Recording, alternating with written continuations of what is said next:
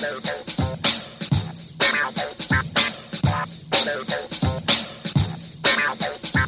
Well, hey everyone, welcome to this week's episode of The Boundless Show. This is Lisa Anderson here with you. And uh, as I like to do, I'll give you a little preview of what's coming up. I know most of you listen to the show in one fell swoop, but in case you have to piecemeal it, here's what you're going to be hearing later.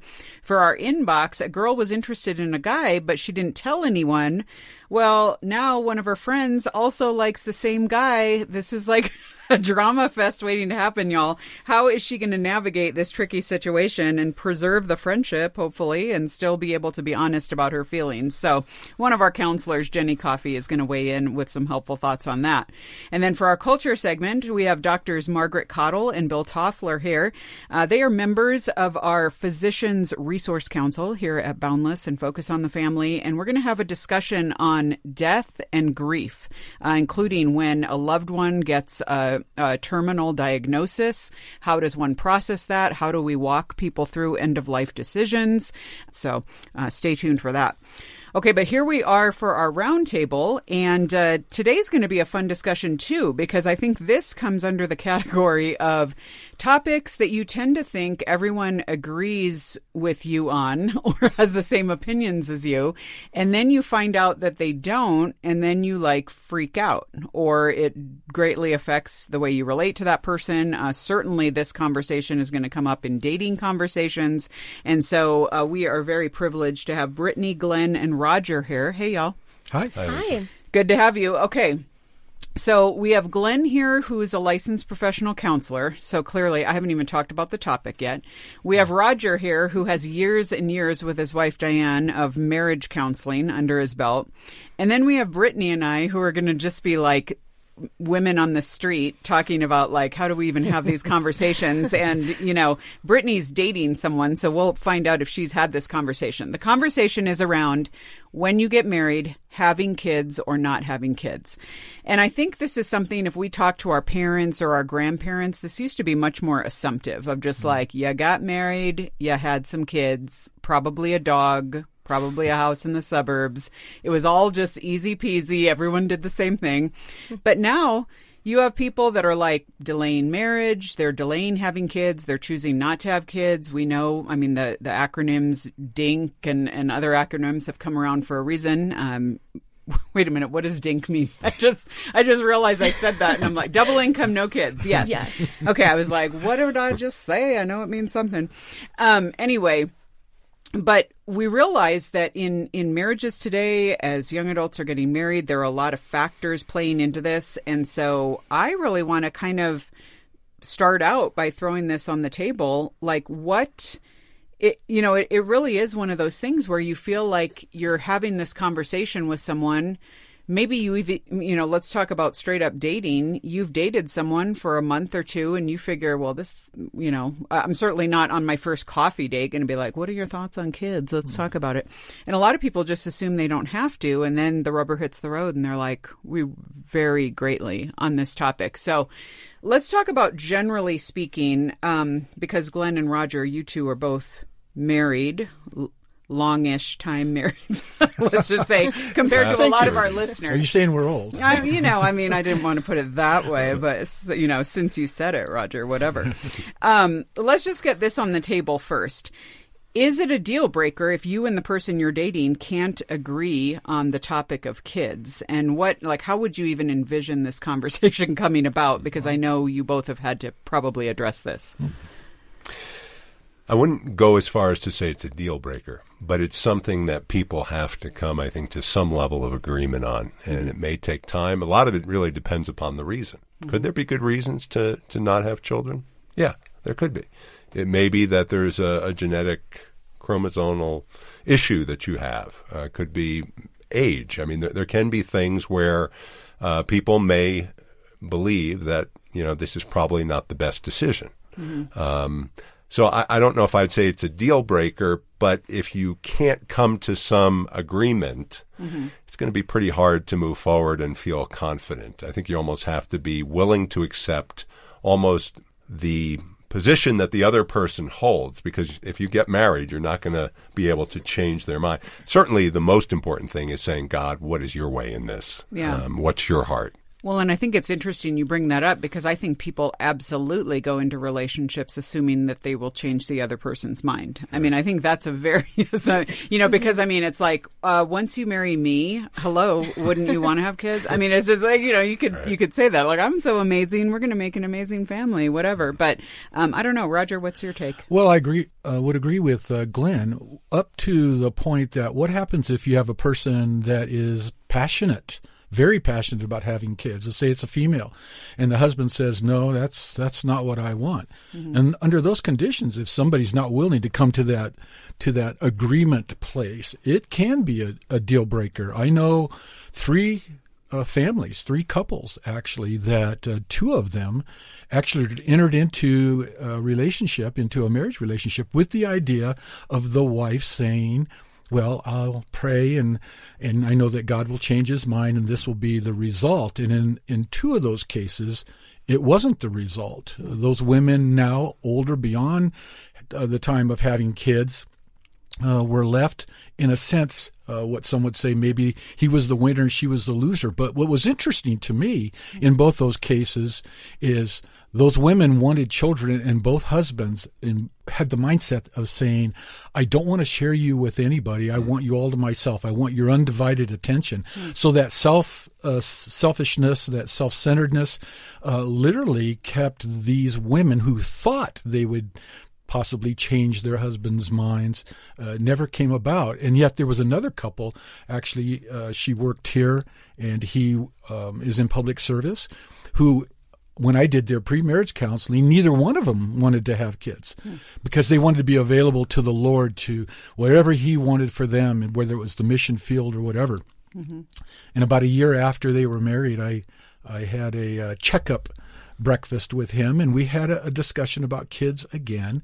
And then a following year, she comes looking for Diane and myself and says, I want you to see this. And she's pregnant because the Lord had changed his heart and the Lord had changed their heart and they fell into a new agreement. And that is, yes, we want kids. And they ended up having two boys. Okay. So yeah. it could be a deal breaker. If one's passionate, and not willing to budge, you really have to think it through wisely because uh, I think there's some scriptures that we can look at that would suggest having those differences can be very problematic. Okay. Brittany, how about your thoughts on this? Because clearly you're in the middle mm-hmm. of this season of deciding, like, is this guy I'm dating? Like, right. where, where are we on this issue? Yeah. So I think throughout my entire dating life, looking at someone and thinking, okay, can I be with them for the rest of my life? Are they going to be you know, faithful to God? Are they going to be a good husband? And are they going to be a good father? Mm-hmm. Those are always the three things that I've kind of always asked myself when looking at a prospect, I guess you could say. mm-hmm. um, and so I definitely think it's important to have that conversation.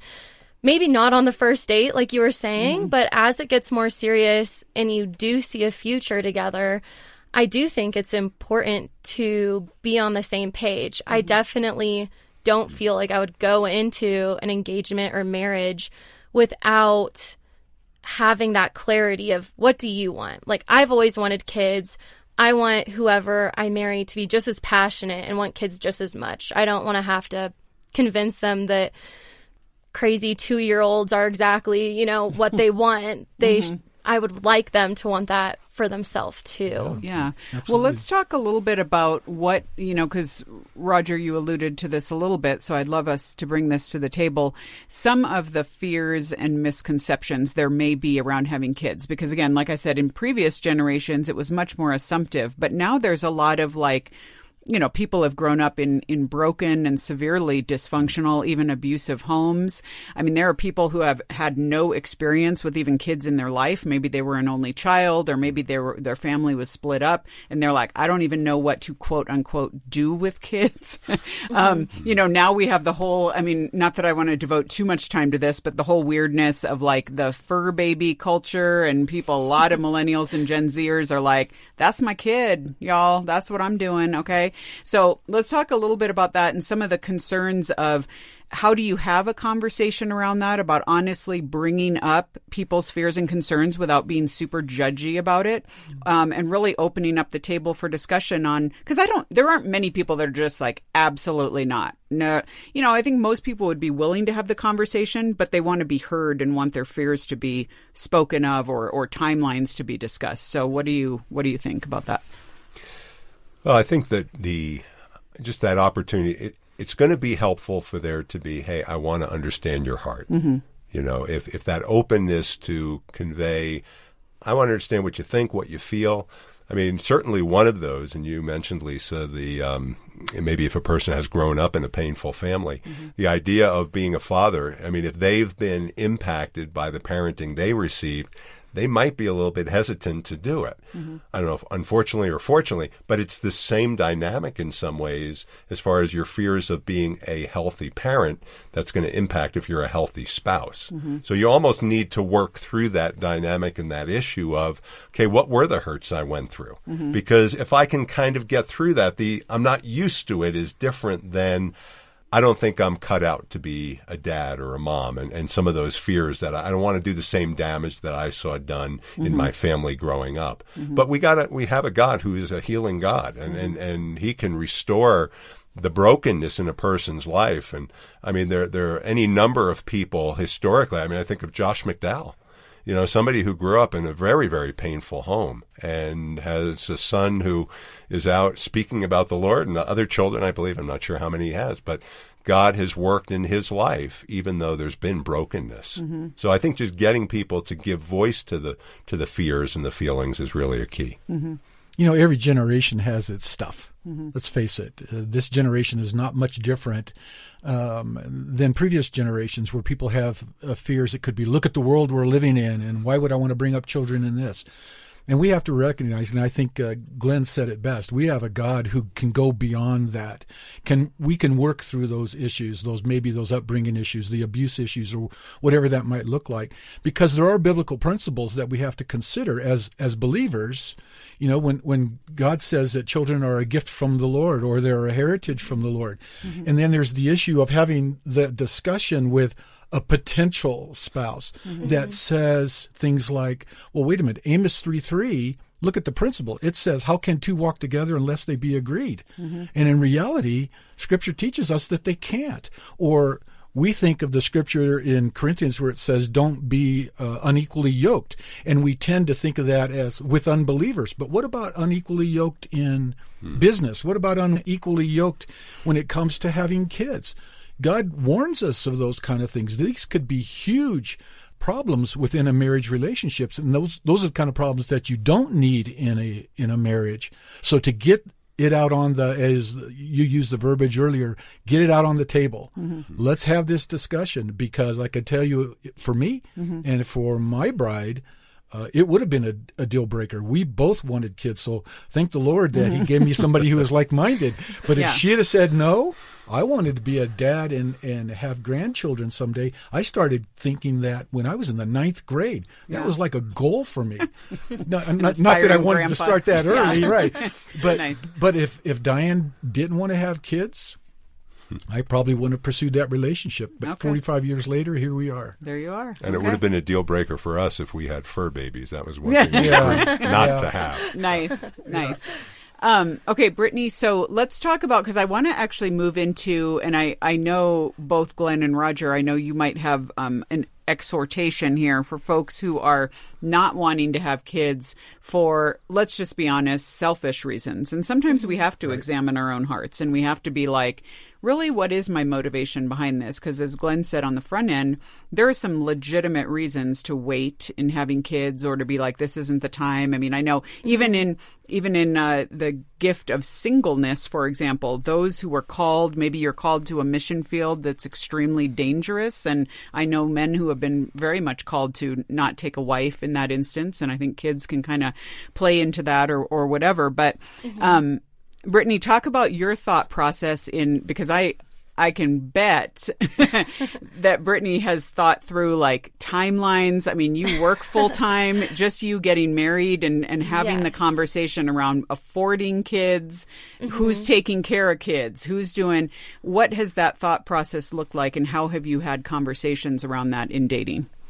Yeah, so honestly, I'm a very planned person. From probably the age of 10, I was like, okay, by, you know, this is where I'm going to go to college and then I'm going to get married at 25 and then I'm going to have my house by this time. Like, total 15 year timeline practically was going for me. By I'm 30, this is where I will be. Um, I've definitely learned to just kind of accept where I'm at and, you know, rely on God because it's all in His timing, of course. But yeah, I'm kind of in a unique situation where my boyfriend Nathaniel will be a pilot in the Air Force. And so a lot of the whole engagement marriage talk, we are planning on getting engaged, but it's like, okay, well, you go to training here and I'm working here, so we're going to be long distance. So when's a good time to plan a wedding? So how long do we want to be engaged before? That like he doesn't want to be engaged for three years or something. Mm-hmm. And i you know don't mind a longer engagement if it means a wedding is eventually coming. But i think a lot of it just has to do with open conversation because we talk about it very freely. And since we both know that's the direction we're going it comes up very often. I do think when you're kind of in that in between stage of, oh, I'm not exactly sure if this is the person for me, or I don't know how to enter the conversation, I'm all about transparency.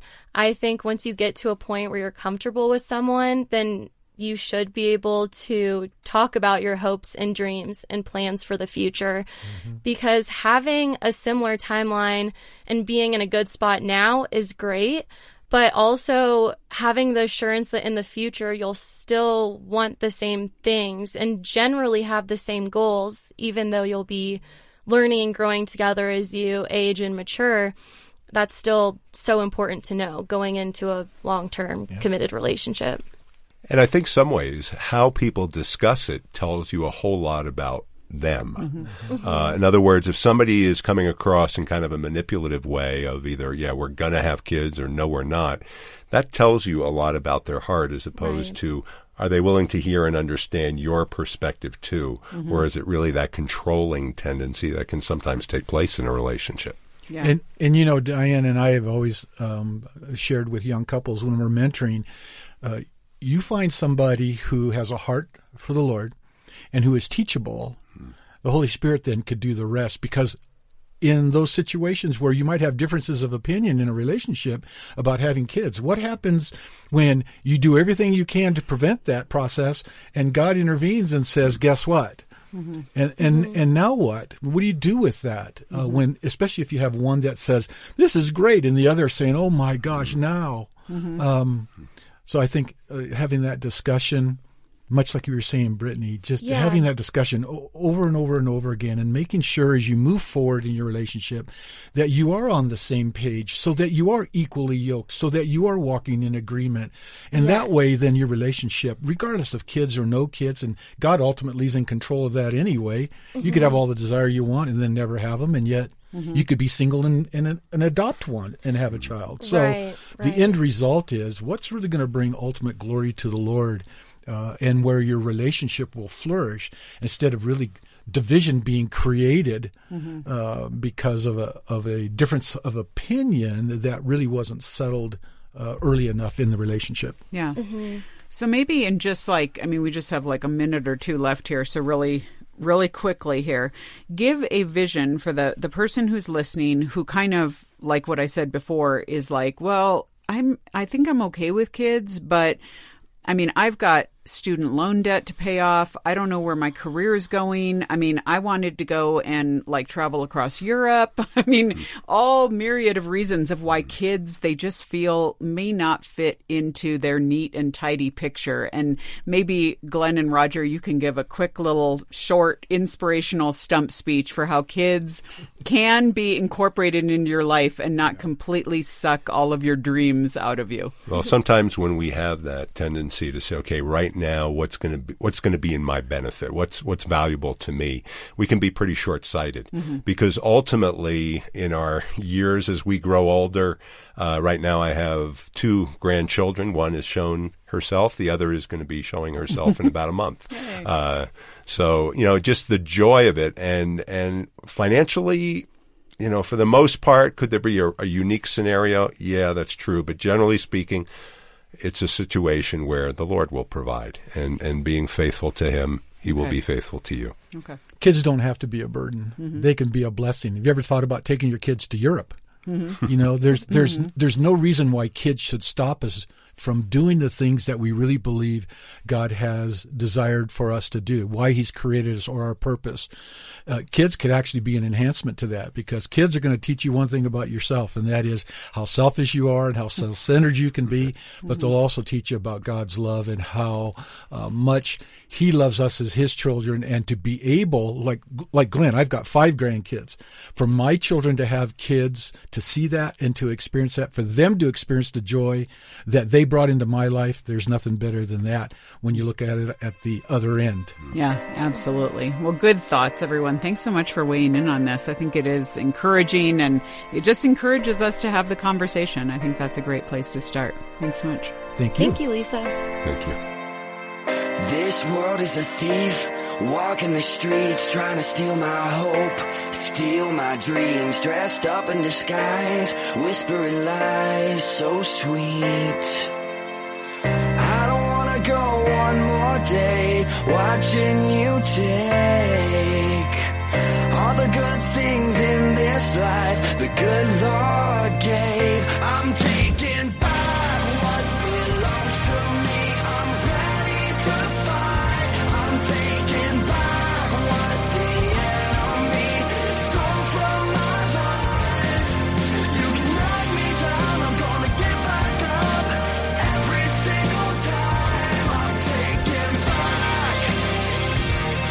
Well, hey everyone, we are here for this week's culture segment, and I think that this week's topic is really going to be of interest to you because it's funny because as I've talked to like older folks here around work, they're like, why are you talking about this topic with young adults? Like, what do they care? And I'm like, oh, they'll know. They'll know. And so you guys are going to know.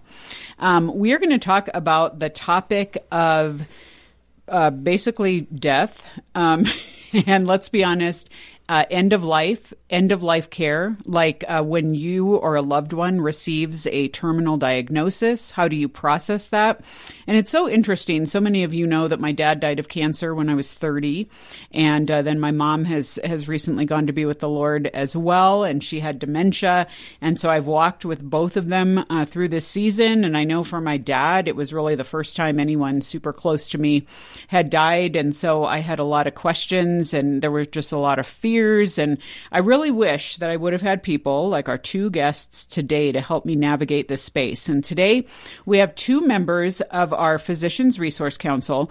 Uh, you know, we've had these, we've had folks from our PRC on before here at Focus on the Family and Boundless um, because they really help us wrestle with a lot of the issues, a lot of the uh, content around medical uh, care and, and otherwise in the culture, the way it presents itself. And so I would love to welcome Dr. Margaret Cottle and Dr. Bill Toffler to the Boundless Show. Welcome, you two. Mm, thanks for having us. We're really glad to be here. Super to have you. Okay, so just by way of a little bit of introduction, um, Dr. Cottle, you are a palliative care physician in British Columbia, in Vancouver, and Dr. Toffler, a family physician at Holy Family Catholic Clinic in Portland.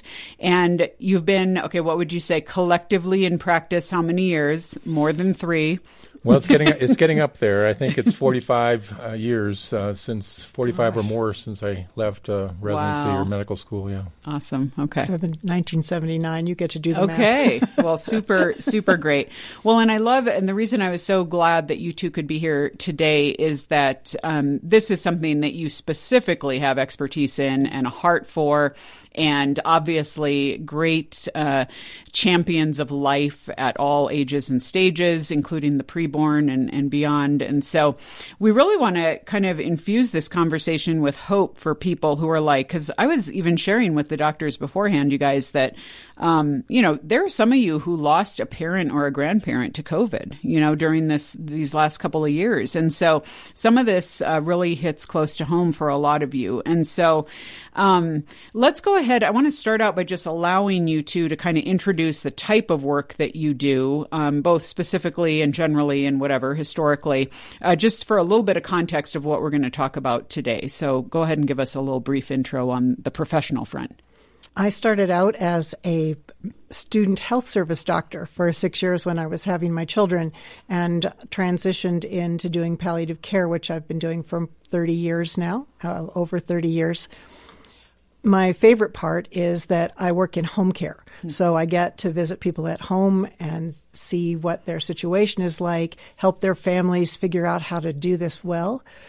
It has been a great sadness for us during COVID that we were not allowed to visit people at home and had to do some of this by video and just not the same as being able to be there in the home and yeah. care for people, and touch them and encourage yeah. them and see what's going on. So I, I really love doing what I do because it gives me an opportunity to bring hope mm-hmm. into the situation. We talk about uh, reframing hope that maybe you can't have the things that you were hoping for even six months ago. But what can you hope for? Mm-hmm. How can we put more life into the years that you have or into the days that you have? Mm-hmm. And it's it always gives me a real sense of accomplishment when I'm able to do that, and a lot of pain when I'm not able to. Yeah. Uh, Dr. Cottle, just for people who don't know, can you define palliative care just to give us a little context? Okay palliative care, pal- a pallium is a cloak that covers. So palliative care is something that provides comfort without cure. Mm there's a little bit of an overlap with hospice. Mm-hmm. And in fact, in Britain, hospice and palliative care are about the same thing. But in the United States, it's a little different. It's a little different in Canada.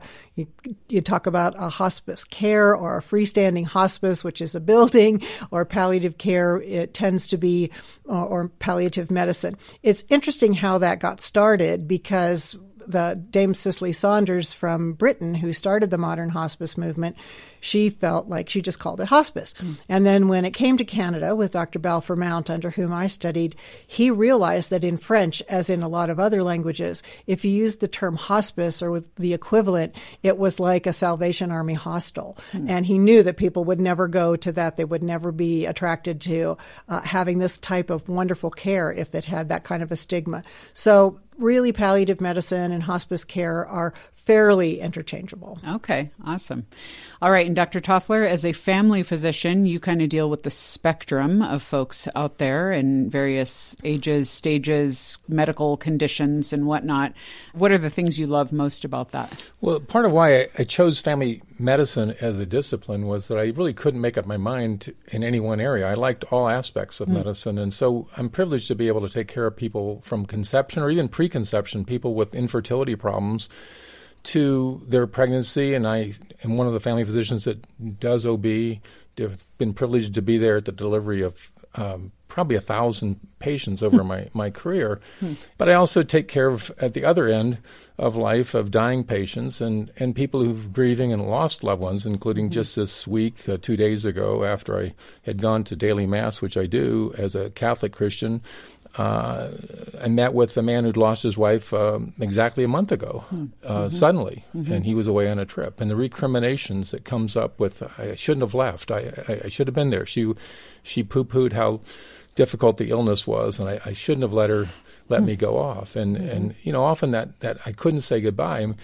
Margaret's a specialist in palliative care, which, by the way, is not just end of life. A palliative mm-hmm. care doctor, she didn't mention this, is someone who can palliate, to put the cloak on people who are suffering. And mm-hmm. it could be someone who's not imminently dying or even necessarily mm-hmm. dying any more than the rest of us are dying. We're all terminal. But the, the reality is that um, that sudden death, I think, in many ways, uh, having lost my, my late wife, Marlene, after um, um, she had cancer of the uterus that had spread to all parts of her body by the end, and it was mm-hmm. it was universally terminal once it got out of the barn, so to speak. Mm-hmm.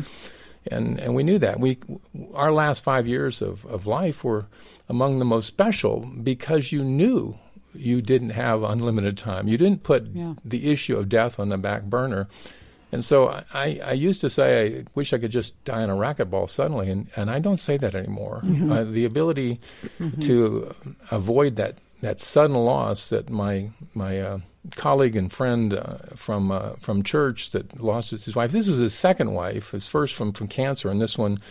And I failed to ask him. I really should have done this. Of, you know, you've lost two wives now from natural causes. Uh, uh, tell me about the experience, and mm-hmm. and that's that's the way I think we minister each other is, yeah. let them tell their story. Yeah, that's great.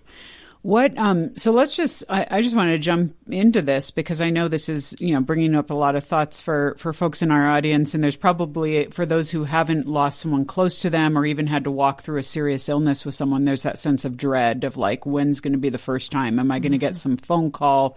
I mean, a lot of people wrestle with very real anxiety and fears over this, but let's just say, let's jump into it you find out someone that you know and love, a friend, a family member, has been given a diagnosis or has died or is dying. What is your, if you had to sit down with that person just for a minute or two, what's your first advice out of the gate? So, to the, the person himself or herself who has just had it, I, th- I think we need to take a page out of Job and think about Job's friends. So they came and they sat there for seven days and didn't say anything. And you know, I don't know very many people in the West who could actually sit there for seven days and say nothing. And they and and we have the gall to say that these guys were, you know, you're a Job's comforter if you're doing things wrong. I think actually just listening and being there and being present, bearing witness. There's a, a, a wonderful hospice physician by the name of Dr. Sheila Cassidy, who wrote an amazing book called Sharing the Darkness. And she talks about the importance of bearing witness. And she uses the idea of Mary standing at the foot of the cross mm. and how Mary could do nothing. She couldn't bring a meal, she couldn't uh, write out a nice scripture verse, she couldn't take the kids for a while, do any of those little things that really help.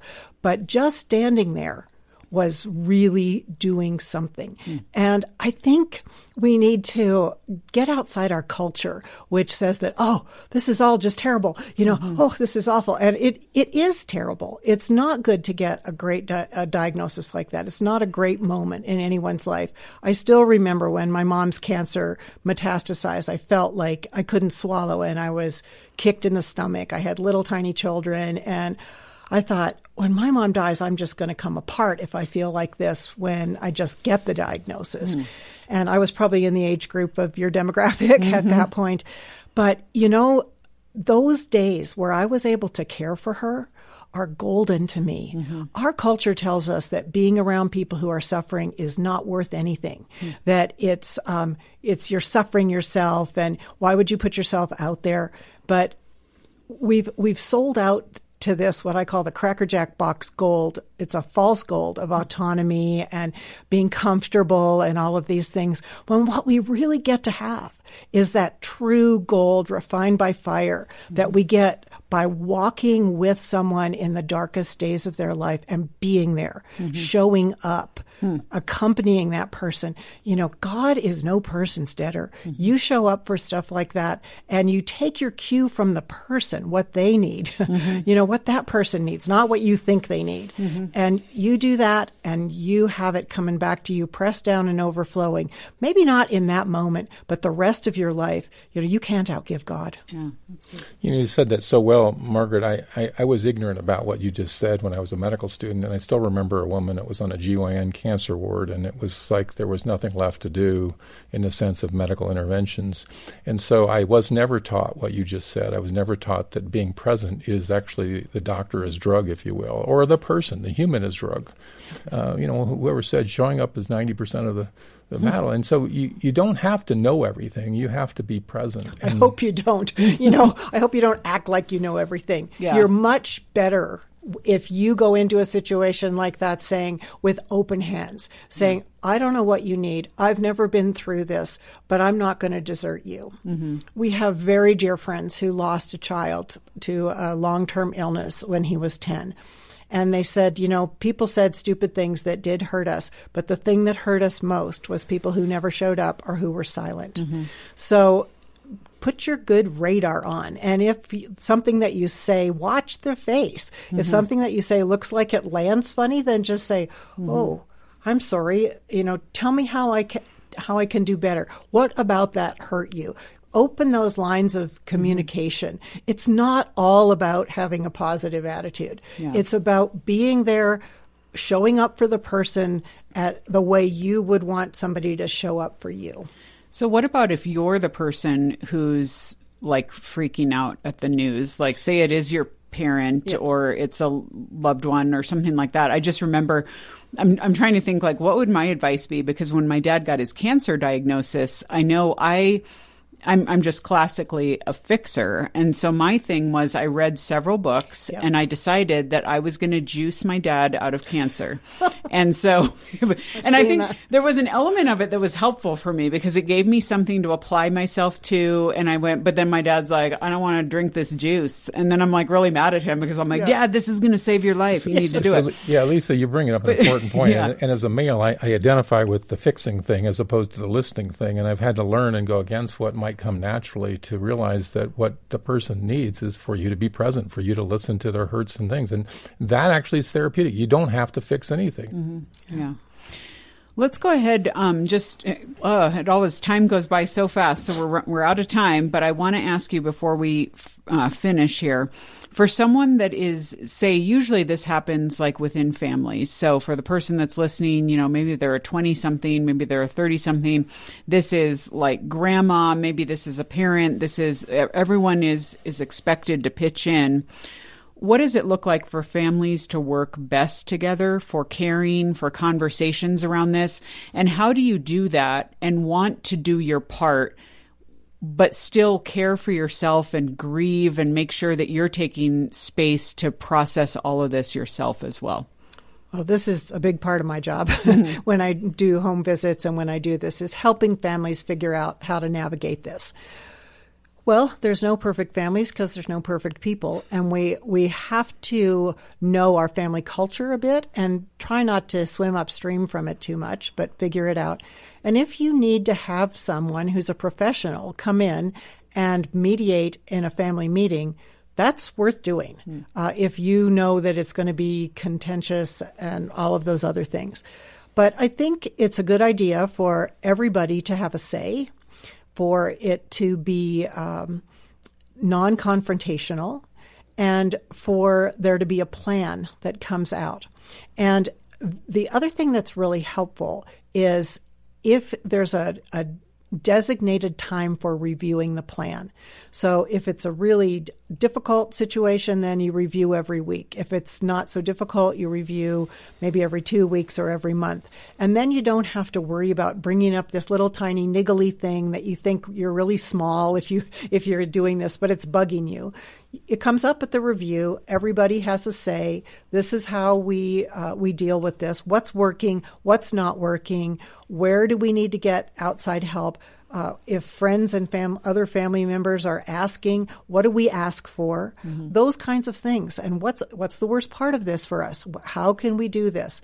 And making um, making a decision to work as a team. I think that can be helpful. But the other thing is just not taking it on yourself if you can't fix everything. That's well said. And I, I think of my own parents, the aging parents, they came and lived with us for the last three or four years of their lives. Uh, they were both in their 80s. And the reality is that we took him into our house at first, and believe it or not, it was my father that didn't like that because he basically wanted more independence. So he then went to independent living. And then as he got stuck in the bathtub and literally couldn't get out because they didn't have people to help, you'd have to call 911 and embarrassment of being um, buck naked and, and having the firemen take you out of the, the tub. And so then they went to assisted living.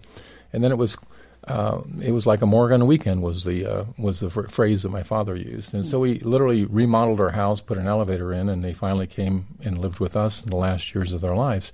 But the point is, it has to be revisited as a team effort of what what is the right thing, and and I think as you were asking the question, Lisa, the first thing that came to my mind is, you know, you've got to put your mask on first before you attend to your, your child, and so you, you, you everyone knows that from flying in airplanes that this is common sense. And yet, I think many times people do it, overextend themselves. And literally, I've had patients who are burnt out, and then they're loving people, they love their loved one, but they're just almost catatonic from exhaustion, and that's not good.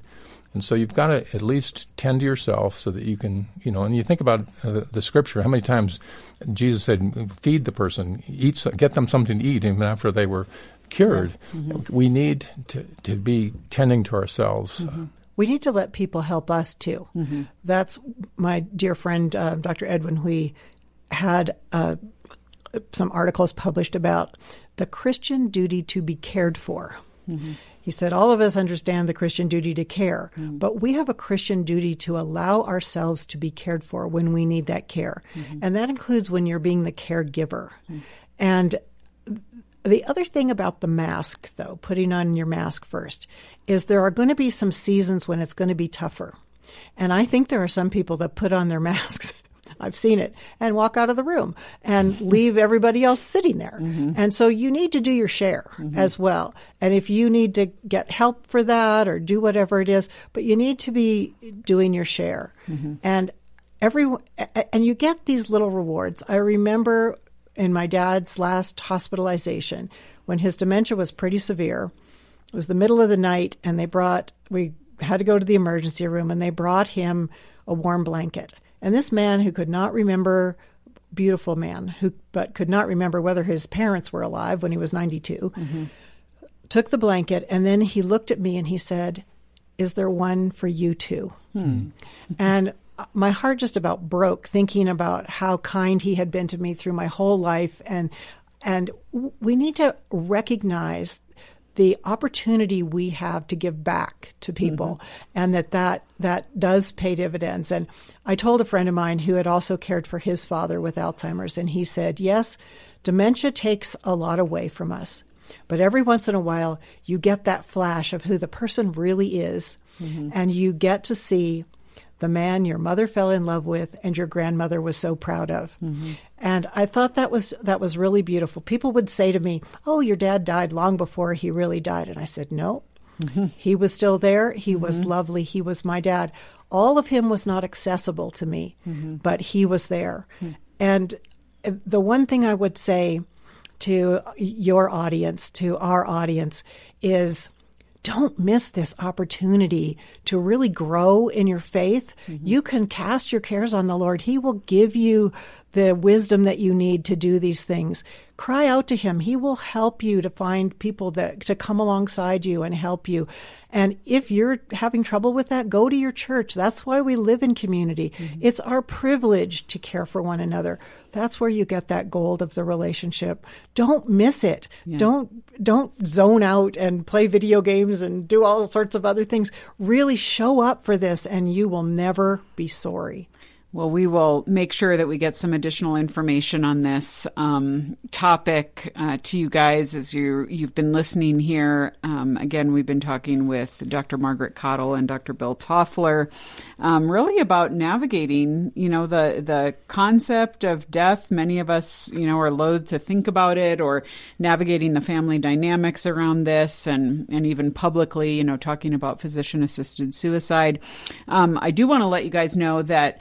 Uh, Um, you probably remember when we had uh, author Isabel Tom on. Uh, she wrote a book called The Value of Wrinkles, and where she shares her story from a specifically Asian context and culture of her um, grandparents living with them for so many years, and just the the lessons that she learned, and the you know the hard lessons and the great lessons, and what it looked like for her to, as a very young adult um, put aside uh, some of her own time and some of her own comforts in order to be present uh, for her family, especially the older uh, folks in there. So, actually, I want to let you know that we're going to make that book available to you um, for a gift of any amount to Boundless. If you go to boundless.org, you can search for 745. That's this week's episode, and you'll see the book there. Just give a gift of any amount to Boundless, and we'll send that book to you as our thank you. And you can hopefully get the conversation started with friends, with maybe some of your family members around this.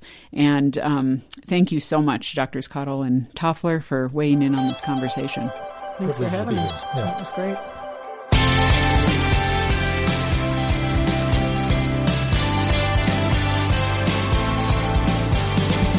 Had a collection of imperfections, picking up dust in my soul. I met a savior who said, I'll trade your rust for my glittering gold. Oh, how could I say no? I traded a life of sin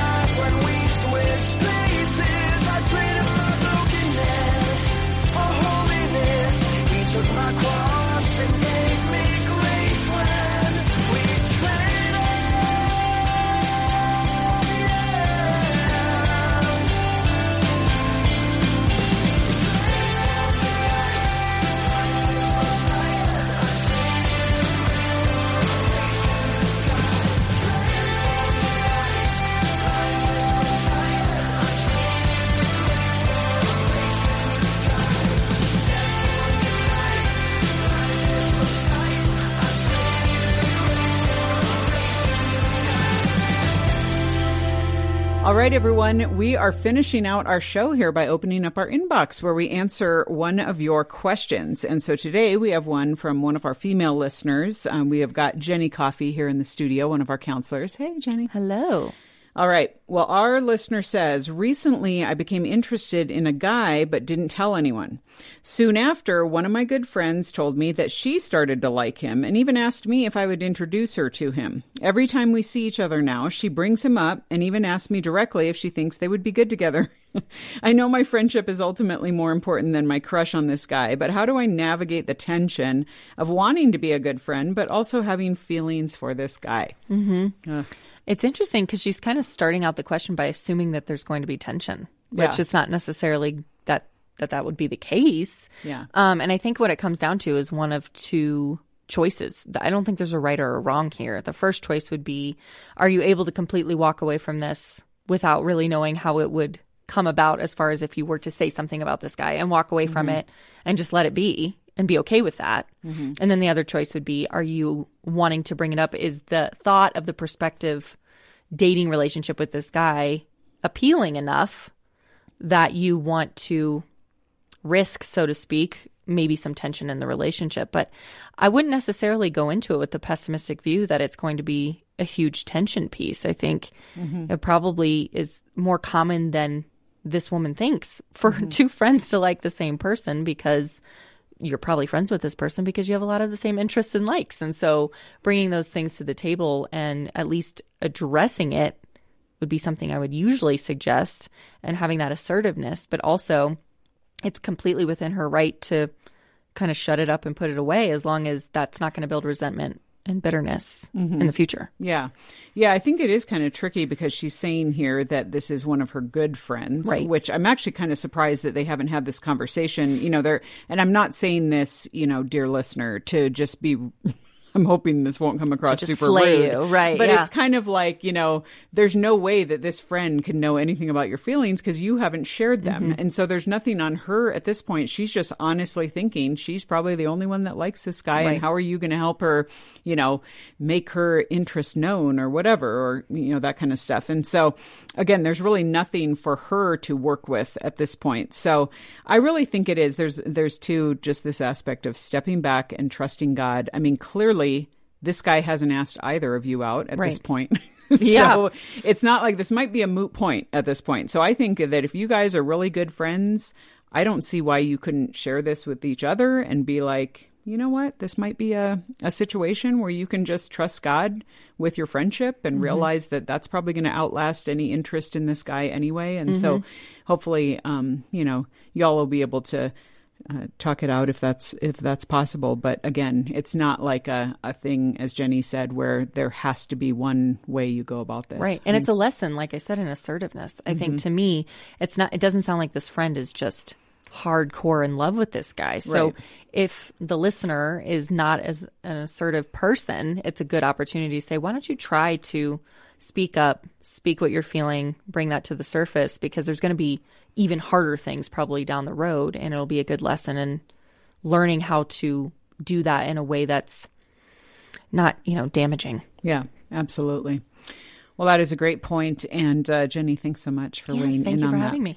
Okay, well, folks, um, we are finishing out our show here, and I do. It's not often. I mean, I feel like this is around Christmas that I usually say this, but I want to say it now because I know some of you have wondered, like, hey, how can I help support the work that Boundless does? And for those of you that ever hop over to our website, you know that we have a donate button there, and so I just want to put a little shout out for those of you that might be willing to do this. Maybe you got your awesome tax return already or whatever and you're just like I love Boundless. I'm so glad Boundless exists. I want to just give a little bit to help this ministry that I love so much. You can just go to boundless.org slash donate and give a gift there and we would super appreciate it if you would help us out as we head into the spring and the summer here and um, move into continued ministry and uh, really some new things in the future we're hoping. So otherwise I will see you around next week. I'm Lisa Anderson for The Boundless Show The Boundless Show is a production of Boundless.org. Focus on the family.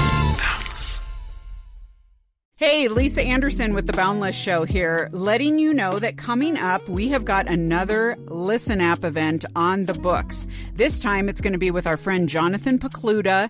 Um, he is, you know him from the porch, you know him from Harris Creek Baptist Church. He has been here on the Boundless Show before. Me and JP are going to be answering your questions on dating and relationships on May 24th from 3 to 4 p.m. Mountain Time. That is 5 to 6 Eastern. And what you need to do is download the Listen app, join us with your question the day of, and uh, we're going to post a link to our Facebook and Instagram pages as well. But once you have the app, you will actually get notifications of when the event is, and then you will be able to join us live and even ask your question live when it actually happens. So again, this is May 24th from 3 to 4 p.m. Mountain Time. 5 Eastern. And again, Jonathan Pokluda and myself answering your dating and relationship questions. We will see you then.